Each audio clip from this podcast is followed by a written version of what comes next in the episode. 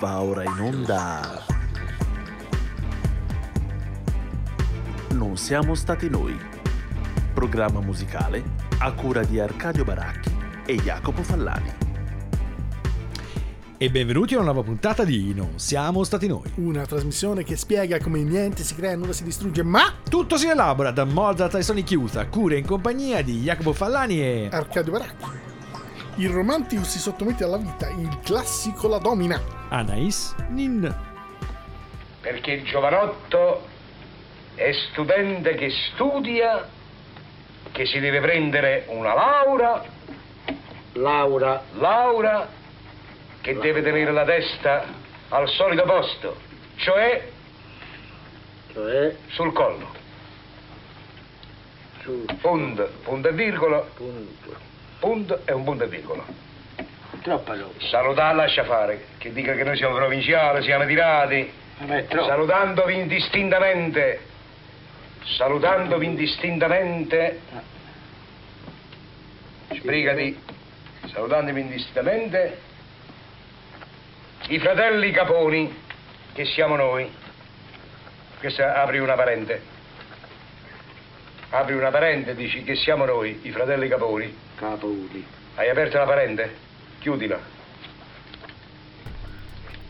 Ecco fatto. E con quello che a ogni buon conto di- può essere definito un classico del cinema italiano, Totò Peppino e la Mana Femmina con la famosissima scena della lettera ripresa, come tutti voi sapete anche da eh, Troisi e Benini, non ci resta che piangere. Tutto questo per dire appunto che questa puntata di eh, Non siamo stati noi parla inopinatamente, vista la stagione, di grandi classici. Perché chiaramente la capacità di un classico è quella di essere sempre attuale, no? quello di essere sempre riletto, soprattutto quello di essere sempre essere recuperato. sempre. Eh, esatto, di essere sempre appunto recuperato co- come questa fantastica scena. E come l'Anais Nin citata precedentemente, donna alla quale si deve grande successo di Miller, tutto sommato ok. grande pazzesco. no? Gente che si è spaventata.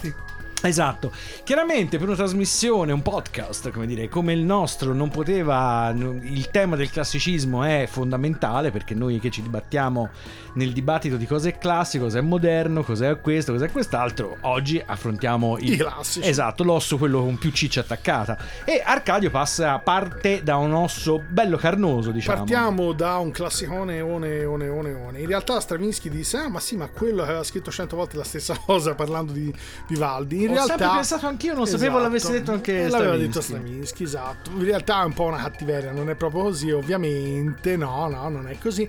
Però sicuramente, ovviamente ci sono un po' di strutture similari, però stiamo parlando di un autore di fine 600, primi 700. In realtà nei primissimi anni del 700 diventa talmente famoso da essere, insomma, un nome a livello europeo, addirittura un'opera di primi 700, tanto che, insomma, Bach cambierà un po' il suo percorso compositivo, come vedremo in un pezzo successivo, proprio dopo aver, insomma, lavorato un po' su quelle che sono le composizioni di Vivaldi, trascrivendole, riutilizzandole e copiandole.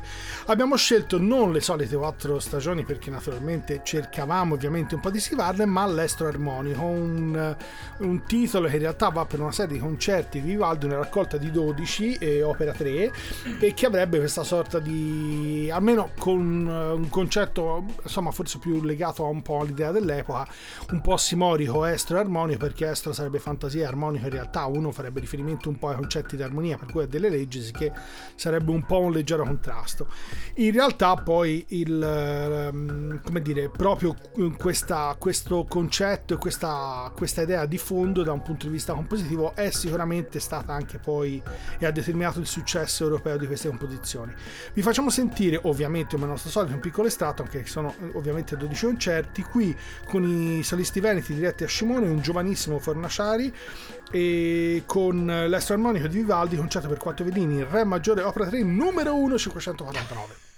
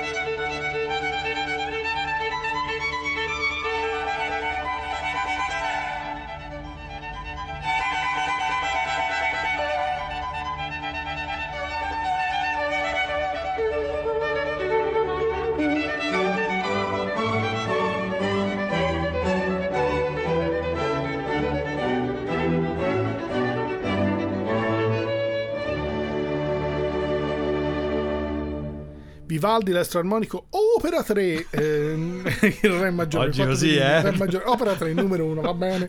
V549, il piccolo estratto, come dicevamo, qui con i solisti veneti diretti da Scimone. Dicevo Fornaciari perché il primo violino a Fornaciari, che peraltro insomma ehm, risiede a Firenze da moltissimi anni. E che non è parente del più noto Adelmo, Adelmo. esatto.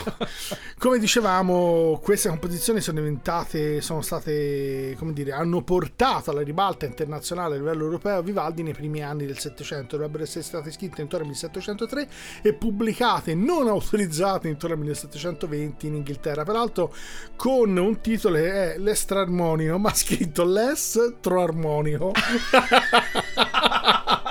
che sembra sia una barzelletta, ma invece è così. Dovete immaginarvi ovviamente che insomma il prete rosso fece un successo galattico con questa serie di composizioni, non solo, c'è insomma da ricordare tutta una serie di composizioni, ovviamente non ultime le famosissime, assolutamente più famose di Stagione di Vivaldi, però l'idea proprio di fondo era proprio questa sorta di grandissima vivacità, diciamolo in maniera abbastanza semplice, con l'abilità di utilizzare quello che un po' Stravinsky vede come aria fritta e rifritta, però poi in realtà dobbiamo considerare insomma un autore di fine 600 primi 700 l'utilizzazione di un'armonia tonale estremamente gradevole anche se ovviamente con toni classici ma questo ovviamente è stato il periodo E rimaniamo nell'ambito del classicismo, anche se di taglio completamente diverso, e manteniamo un po' la linea eh, un po' appunto già annunciata da Arcadio, cioè quella di parlare di personaggi assolutamente classici, ma cercando di evitare le cose più note. C'è un cantautore italiano che noi non abbiamo praticamente mai passato in questa vita, neanche nella vita precedente, non siamo stati noi, che è Francesco Guccini. Francesco Guccini è chiaramente una delle grandi pietre miliari del cantautorato italiano, insieme chiaramente a De André, insieme a De Gregori, insieme per certi versi anche a Paolo Conte. Però eh, Guccini è rimasto, qui c'è gente che se la sta ridendo, però c'è, c'è un motivo per il quale in un certo senso, ma comunque. Ehm, Guccini in qualche modo, come voi sapete benissimo, è rimasto un po' schiacciato dietro l'idea del cantautore di sinistra per via dell'avvelenata, per via di certi suoi appunto grandi classici. In realtà è uno forse tra i principali cantautori italiani a non avere uno stile eh, poetico particolarmente derivativo. Non è così chiara come per esempio in De André e in certi versi anche per De Gregori la sua diretta ascendenza artistica. La grande abilità di Guccini nel ritradurre, nel riprendere tanti temi come per esempio antologia di Spoon River che è molto più evidente per Dylan De André esiste anche come influenza gucciniana Guccini per esempio riesce a prenderla e rielaborarla in quello che poi è anche il suo tratto distintivo cioè la canzone della bassa padana di Pavana eh, non so se l'accento è giusto Arcadio? Sì. Pavana ok. Quindi anche riportare a un, quel, a un Che non è mondo- bassa padana, che non è bassa padana esatto però insomma è su quegli scenari tipici via Paolo Fabri come appunto nel suo, nome- nel suo mm, grande album classico. Però riportare tutto in degli scenari appunto abbastanza a noi molto vicini ma con una poetica che appunto oggi come oggi non si può non definire gucciniana. Quello che ci andiamo ad ascoltare è un pezzo secondo me bellissimo. Canzone delle domande consuete tratto dall'album eh, Quello che non del 1990 Francesco Guccini. Ancora qui a domandarsi e a far finta di niente, se il tempo per noi non costasse l'uguale, come se il tempo passato ed il tempo presente non avessero stessa amarezza di sale. Tu non sai le domande, ma non risponderei per non strascinare parole in linguaggio d'azzardo. Eri bella, lo so, e che bella che sei, di con tanto un silenzio uno sguardo. Se ci sono non so cosa sono e se vuoi quel che sono sarei quel che sarò domani. Non parlare, non dire più niente se puoi. Lascia farlo ai tuoi occhi alle mani. Non andare, vai, non restare, stai, non parlare. Parlami di te.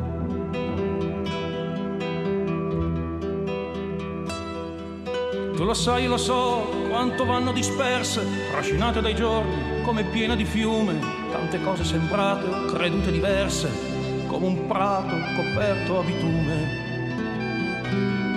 Rimanere così, annaspare nel niente, custodire i ricordi, carezzare l'età, è uno stallo rifiuto crudele e incosciente del diritto alla felicità. Se ci sei, cosa sei, cosa pensi e perché? Non lo so, non lo sai, siamo qui o lontani, essere tutto un momento, ma dentro di te aver tutto, ma non il domani. Non andare, vai, non restare, stai, non parlare, parlami di te.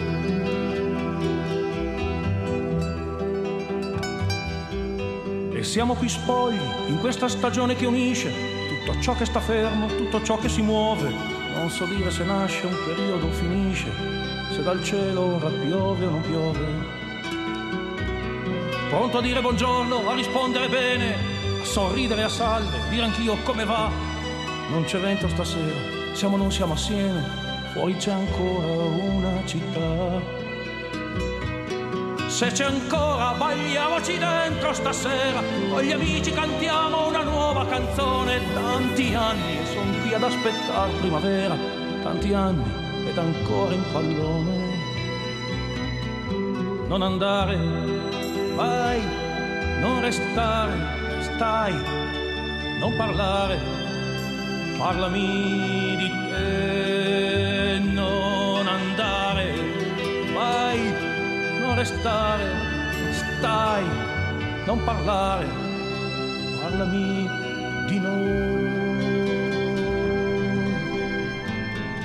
Perché il Guccini politico è bello, ma il Guccini amoroso, diciamo, forse è più bello ancora. Diciamo, Assai. È bello assai, è bello assai perché eh, eh, sicuramente lui era un grande polemista, perché appunto noi tutti abbiamo nell'orecchio l'avvelenata, noi tutti abbiamo nell'orecchio la locomotiva, Dio è morto, eccetera. Però la capacità di raccontare l'amore come l'ha raccontato Guccini non è paragonabile, non, non ce ne sono tanti altri nel panorama italiano. Questo album, quello che non, appunto 1990, segue quello che è forse l'ultimo grande classico di Guccini che è Madame Bovary.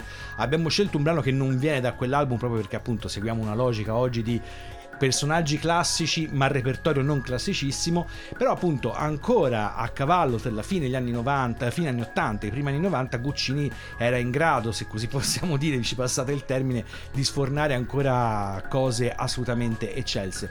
Oggi si è ritirato a vita particolarmente privata non pubblica più niente ogni tanto rilascia qualche intervista E se diciamo deve lasciare comunque un ottimo ricordo con quella che è sua, stata la sua mh, produzione fino a questo momento, va benissimo così, non c'è bisogno che si sbatta ulteriormente, noi siamo già contenti.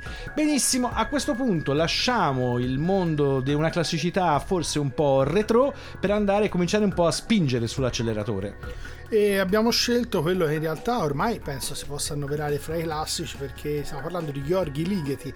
Per di più è sicuramente conosciuto per le musiche dei film di Stanley Kubrick, per cui eh, Odissea 2001 nello spazio, Shining e Eyes Wide Shut, ce l'ho fatto a dirlo. a noi in realtà ci è interessato, l'abbiamo scelto per una composizione che è sicuramente una delle, delle forme sperimentali. È un po' curioso perché lui viene inserito come compositore di musica contemporanea, termine che poi veramente è sempre orripilante, non si sa ormai più cosa voglia dire. E, trasversalmente, insomma, la- la- il valore di Ligeti, penso, se ancora oggi non fosse chiaro, lo sarà sicuramente in futuro perché trasversalmente occupa tantissimi generi e ha sicuramente creato uno degli elementi fondamentali, un po' di fondo di quella che è l'idea della nostra trasmissione, cioè il Eh sì. fatto che veramente il- i generi sono generi, per cui alla fine non, non c'è una ghettizzazione, non ci dovrebbe essere una ghettizzazione né compositiva né sociale, ma in realtà solo di natura qualitativa dovrebbe esserci quello che poi è un- un'idea di fondo. E E, lui di questo ne ha fatto, invece naturalmente non è così, lui di questo ne ha fatto sicuramente un, un, come dire, un lavoro fondamentale. A proposito proprio di questo abbiamo scelto un brano che è Hungarian Rock e ve lo facciamo sentire non una versione diciamo eh, di quelle più ufficiali delle sue edizioni, ma una versione più recente, proprio perché secondo noi insomma tira fuori un po' il meglio anche come idea proprio rock di quello che è l'accompagnamento. Vi diremo qualcosa in maniera più eh, precisa dopo. In realtà i due esecutori sono al pianoforte Anderson e Ro, questo è il loro nome.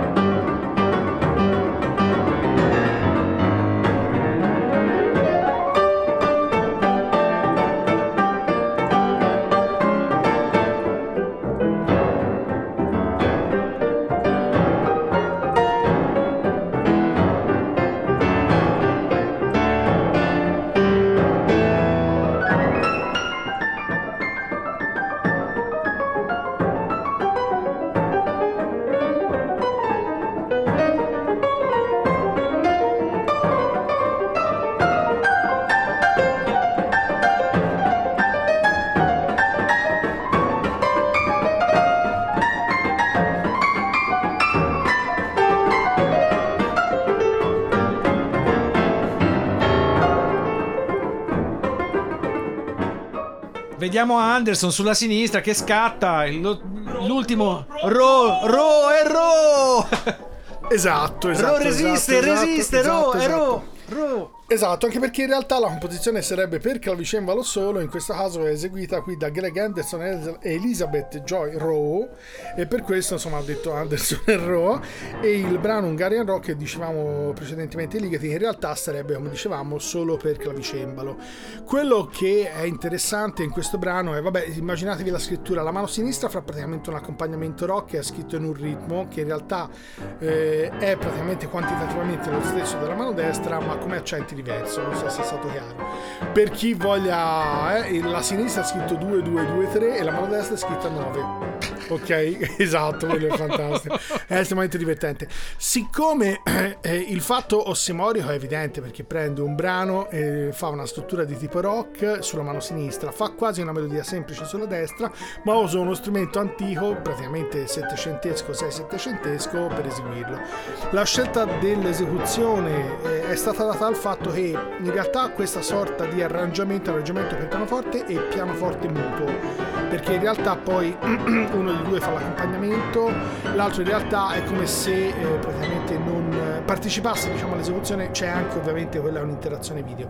La scelta di questa è stata per il fatto che ovviamente ritmicamente la parte rock si sente maggiormente, mentre spesso e volentieri nelle versioni originali con clavicembalo è un po' trattata forse in maniera esageratamente classica. La cosa da notare è che biograficamente Ligeti, poi insomma di Ligeti c'è talmente tanto da dire per cui bisogna essere abbastanza stringati, quando finalmente dopo l'occupazione nel 56 riesce e chiede la cittadinanza, conosce una serie di personaggi che sono gli stessi che in alcuni libri, se vi capiterà, eh, leggerete, insomma, eh, sono gli stessi in qualche modo lo hanno praticamente confinato in Ungheria, cioè nel senso in qualche modo gli stessi compositori che lui ha conosciuto e con i quali ha cominciato una collaborazione negli anni 50, alla fine degli anni 50, anche in ambito elettronico, sono quelli che poi alla fine hanno cercato di confinarlo. Questo, Beh, insomma, sempre, sempre educative queste esatto, storie. esatto, esatto, per cui alla fine, insomma, ovviamente non ci sono riusciti, insomma, eh, quello è... E lì che gli è esploso in faccia, perché esatto. è un altro di Esatto. quelli che se ora facesse un concerto farebbe 15.000 Sì, persone. sì, anche perché poi alla fine non, non- come dire, non è sicuramente un autore classico di colonne sonore e ovviamente Kubrick non era una- un regista classico,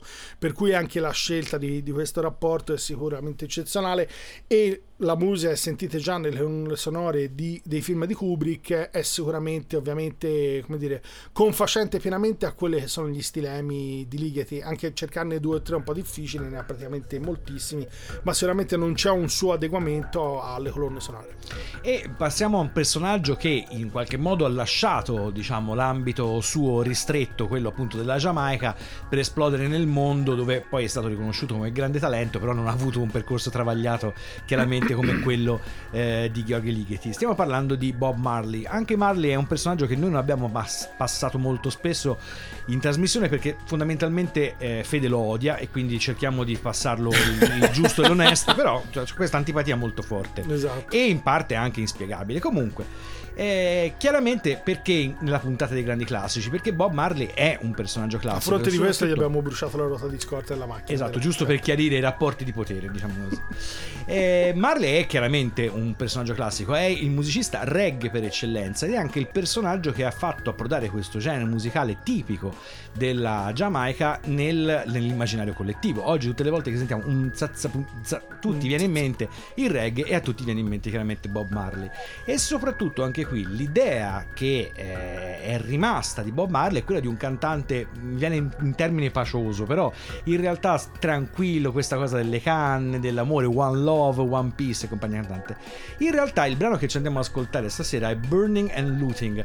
Chi eh, di voi è particolarmente cinefilo se lo ricorda come ehm, brano diciamo iniziale dell'odio di Matteo Kassovitz perché è un brano che parla appunto di una rivolta di una rivolta mh, violenta stiamo nel 1973 quindi la questione delle rivolte sociali sta sempre più prendendo piede e Bob Marley in quel caso lì non è tutto One Love e One Peace ma si schiera in maniera un pochino più netta verso altre questioni ce l'andiamo ad ascoltare Bob Marley Burning and Looting This morning I woke up in a curfew.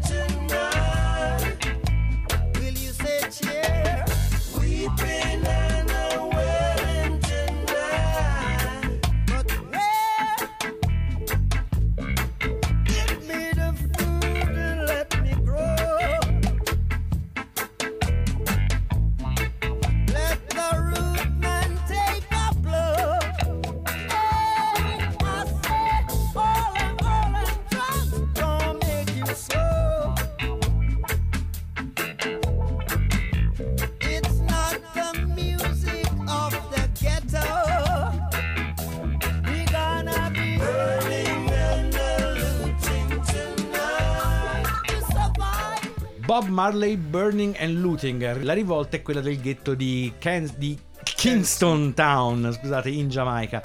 Rivolte che poi, tra l'altro, in quegli anni erano anche abbastanza alla- all'ordine del giorno. Stiamo parlando dell'anno 1973. L'album che conteneva questo brano è Burning a nome The Wailers, quindi non ancora neanche Bob Marley and The Wailers, ma solo The Wailers.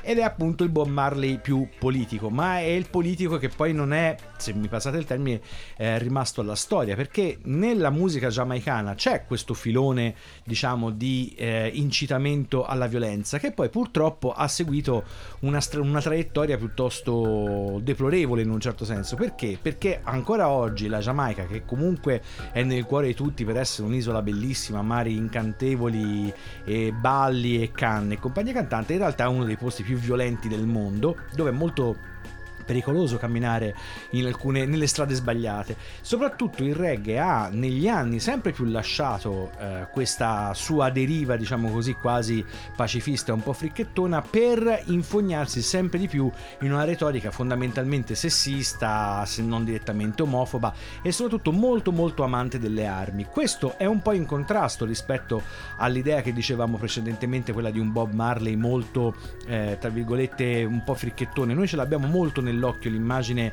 del classico appassionato di reggae con i dreadlocks, eh, tutto pace, amore e fantasia. In realtà il genere che Marley ha eh, decisamente contribuito a rendere famoso nel nostro immaginario è un genere che oggi ha... eh, eh, purtroppo preso una piega decisamente violenta e soprattutto è un genere che eh, così si è ulteriormente ghettizzato. In Occidente resta il cliché, mentre da loro la situazione è decisamente degenerata.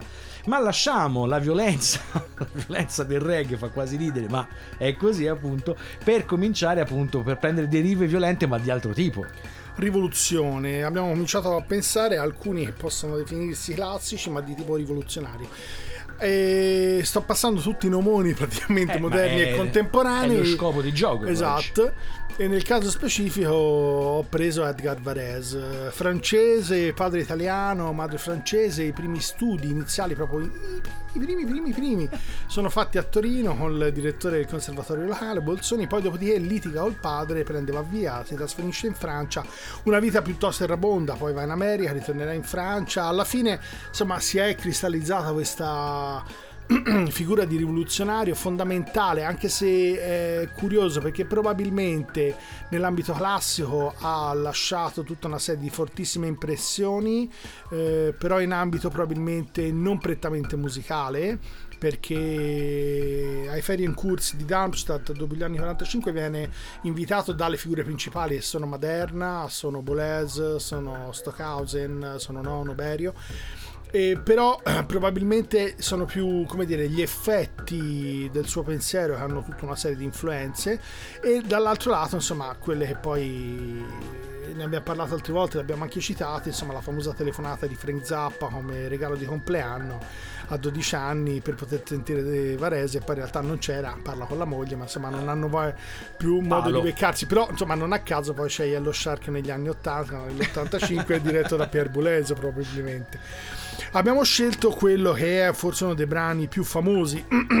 La storia è un pochino articolata, per cui ve la diciamo dopo, ma vi facciamo sentire direttamente il poema electronique di Edgar Varese.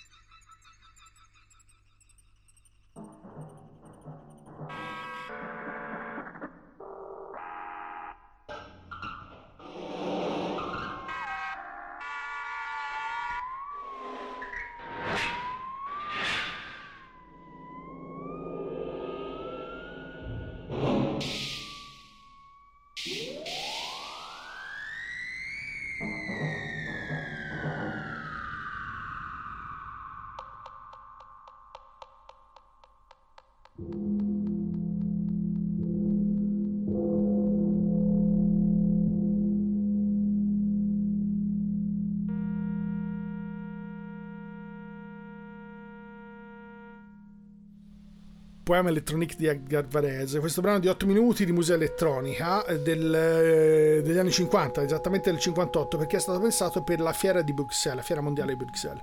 In realtà la nascita sembra che sia derivata dal fatto che la Philips incarica Le Corbusier di fare un padiglione fantascientifico per dimostrare i grandiosi sviluppi tecnologici che loro hanno raggiunto. E lui pensa di fare una musica di sottofondo che poi avrebbe dovuto eh, interrompersi o perlomeno essere in parte un, un punto di passaggio eh, di appoggio alla sua voce. Questo naturalmente Varese disse assolutamente no, per cui non se ne fece di nulla, per cui la voce di Corbusier non fu messa. E poi c'è questa specie di uscita perché è pensata almeno nella lettura come se fosse una sorta di, di stoma o di passaggio, per cui ha una parte più stretta e una parte più larga. E l'uscita in realtà poi riguarda un pezzo di Xenakis. Il poema Electronique è famosissimo anche perché è uno dei come dire, è una, pu- una fortissima sperimentazione anche su quelli che non sono suoni ma rumori. E dovete immaginare che per quanto oggi nonostante sia un'epoca fortissima di, di reazione come quella degli ultimi 10-15 anni però insomma negli stessi anni 50 eh, insomma ancora il rumore non era sicuramente ritenuto un elemento eh, di tipo musicale sicuramente di tipo acustico ma non musicale. Per cui questa prestazione è sicuramente fu una delle delle operazioni più innovative in assoluto che uno potesse immaginare.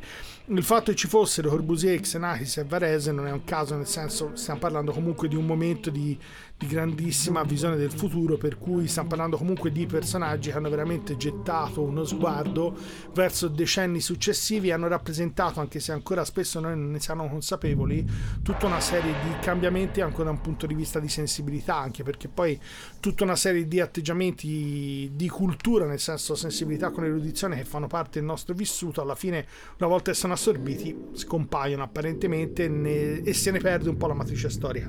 Questo sicuramente è una delle matrici fondamentali di quello che sono una serie di nostri gusti anche per quello che riguarda un po' la, la fruizione di, di visioni, di immagini anche di film con una musica che non è prettamente intesa nel senso più, più, più, più vecchio, anche più da Gebrauch Musik uh, che si possa intendere. E restiamo nell'ambito dell'utilizzo del rumore per approdare alla sua versione più moderna, ma insomma moderna soprattutto dal punto di vista cronologico, perché in realtà qui il ragionamento è quasi mai al contrario. Il gruppo selezionato per questa puntata dedicata ai grandi classici è Nine Inch Nails, vale a dire Trent Reznor e tutta una serie di appendici che cambiano più o meno alla bisogna. Perché c'è quest'area vagamente polemica che si può rintracciare nel mio tono di voce? Perché eh, Nine Inch Nails è un grandissimo gruppo, ha perlomeno segnato una epoca, diciamo così, di utilizzo del rock industriale, soprattutto un po' il discorso che facevamo prima per Bob Marley, ha in qualche modo aiutato a portare un genere sicuramente ostico, in parte figlio proprio del Varese, delle sperimentazioni che Arcadio ci ha presentato precedentemente, al grande pubblico. Nel 1994 Nine Inch Nails pubblica The Downer Spiner, che è il loro classico per eccellenza, contiene Hurt, contiene i grandi classici che anche non amanti di quel genere lì ancora oggi eh, conoscono. Però l'operazione di Reznor fondamentalmente è quella di prendere il suono di gruppi come per esempio Throbbing Gristle che abbiamo avuto modo già di farvi ascoltare e di renderlo più fruibile, soprattutto da un punto di vista formale, quindi dare a queste canzoni di nuovo una strofa un ritornello laddove è necessario un bridge e soprattutto di prendere questi suoni sì comunque minacciosi ma di in qualche modo di renderli fruibili a un, a un pubblico, soprattutto a un pubblico in quegli anni lì, stiamo parlando dei primi anni 90, ancora molto abituato alle chitarre. Operazione un po' furbina e un po' geniale, se così possiamo dire. Il brano che ci andiamo ad ascoltare, We Are in This Together, Nine Inch Nails.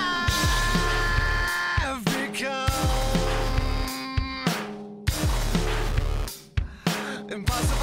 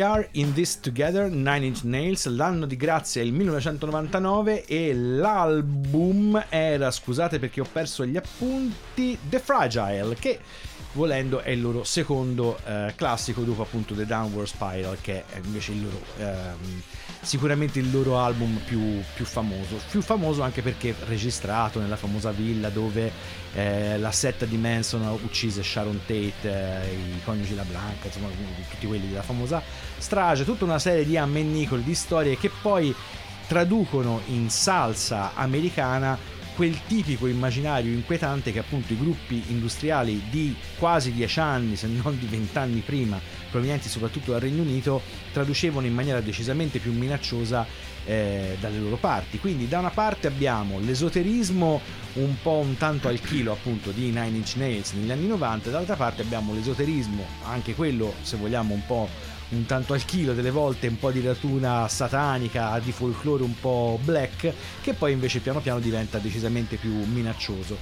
Come dicevamo prima, l'operazione di Ransom di Nine Inch è quella di rendere un suono cattivo un pochino più addomesticato e di portarlo alle grandi masse. Il risultato, e qui ci ricolleghiamo con una specie di blasfemia, appunto è quello di avvicinarsi anche al mondo delle colonne sonore, di rendere questo genere molto mainstream per così dire, che per l'appunto è il tema della prossima tranche, perché da grandi classici poi derivano anche grandi responsabilità, se così possiamo dire. Se infatti andiamo a guardare quelle sono le principali, i principali brani più conosciuti in assoluto, quelli i primi dieci della musica classica, c'è l'Inno alla gioia di Beethoven, la Primavera di Vivaldi, Annie Klein Musik, la Radeschi, insomma Questa è una classifica che noi abbiamo trovato su Donna Moderna. Esatto, Eh, praticamente I primi dieci. oh. Esatto. In realtà poi il brano che abbiamo scelto, che è stato attribuito a Bach, secondo noi è di Bach. insomma, Ah, diciamo anche così. secondo Bach è di esatto. Bach, no, convinto. questo c'è un dubbio, per quello si Lui dice- si metteva in dubbio da solo. No, Ah. c'è praticamente, insomma, siccome in realtà la copia non autografa è di Ring, eh, Johannes Ring, che in realtà è un allievo di un allievo di Bach di Kellner, e la prima versione stiamo parlando della toccata e fuga di Bach, quella re minore, penso è famosissimo. La versione iniziale, peraltro, c'è uno dei primi biografi di Bach che insomma fa riferimento come un po' a tutti i giovani che in realtà poi quando sono inizialmente studiano uno strumento, ovviamente fanno chi più note ha più come dire ne metta il più possibile per cui eh, ovviamente l'idea è quella di un tritello pazzesco finché alla fine non trovi quelle giuste. Insomma il, il commento del biografo è un po' questo. Non- insomma, mi sembra un po', un po' eccessivo riduttivo, esatto cioè, appena. appena. Eh in realtà poi alcuni riferimenti proprio della toccata e fuga sono al fatto che ci sono alcuni già eh, non escamotage perché in realtà sono proprio soluzioni tecniche per esempio in mancanza di registro che questo raddoppio delle due ottave che per noi ormai è scontato ma è famosissimo proprio per fare riferimento a un certo di sonorità che è tipica degli organi eh, nord europei ve la facciamo sentire non ovviamente come al solito integralmente però esatto. Devi rassegnare. esatto esatto esatto. Suggestioni suggestioni. E ve la facciamo sentire la toccata fuga di Johann Sebastian Bach qui con l'esecuzione di Karl Richter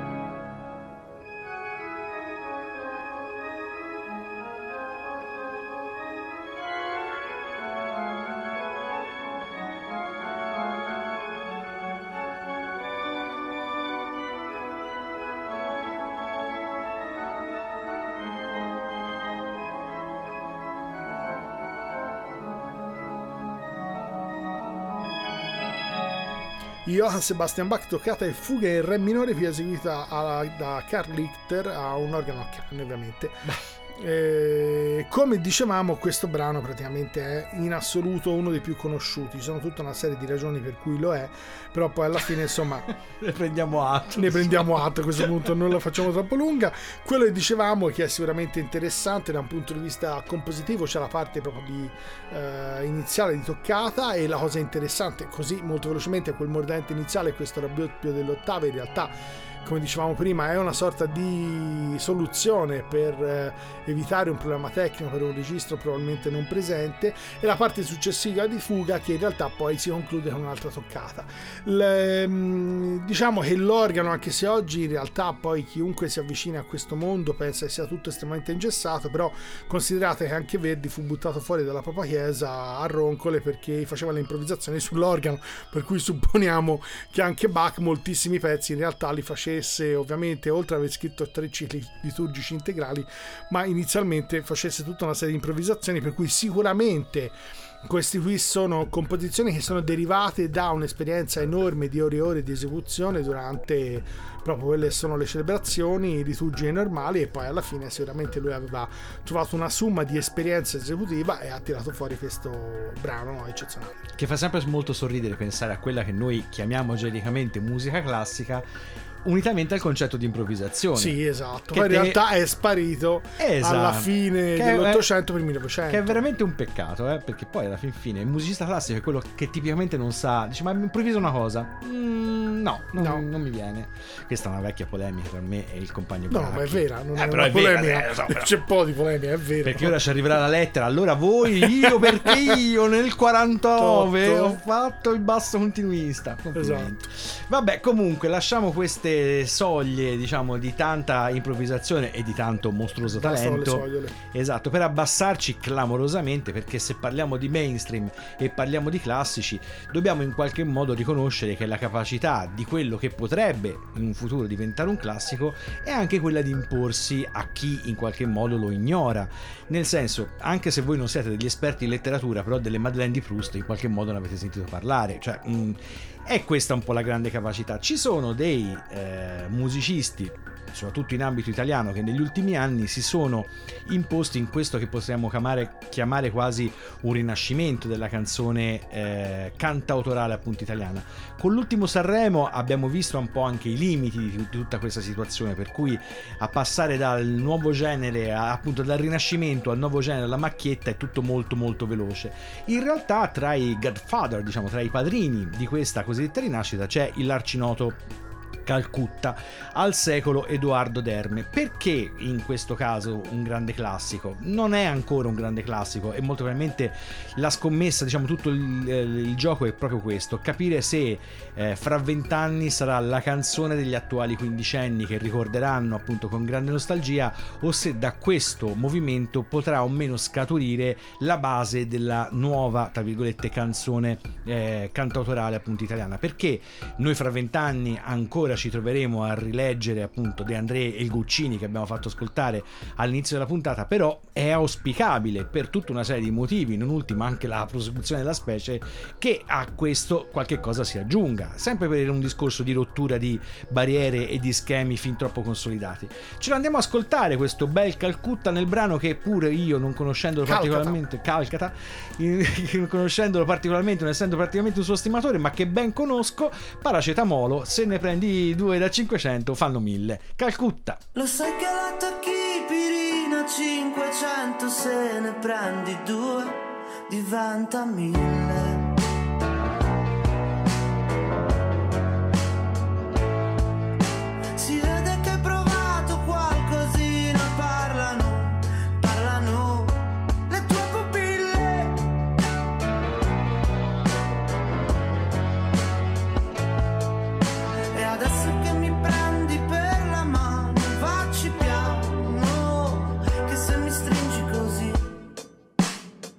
Io sento il cuore a mille.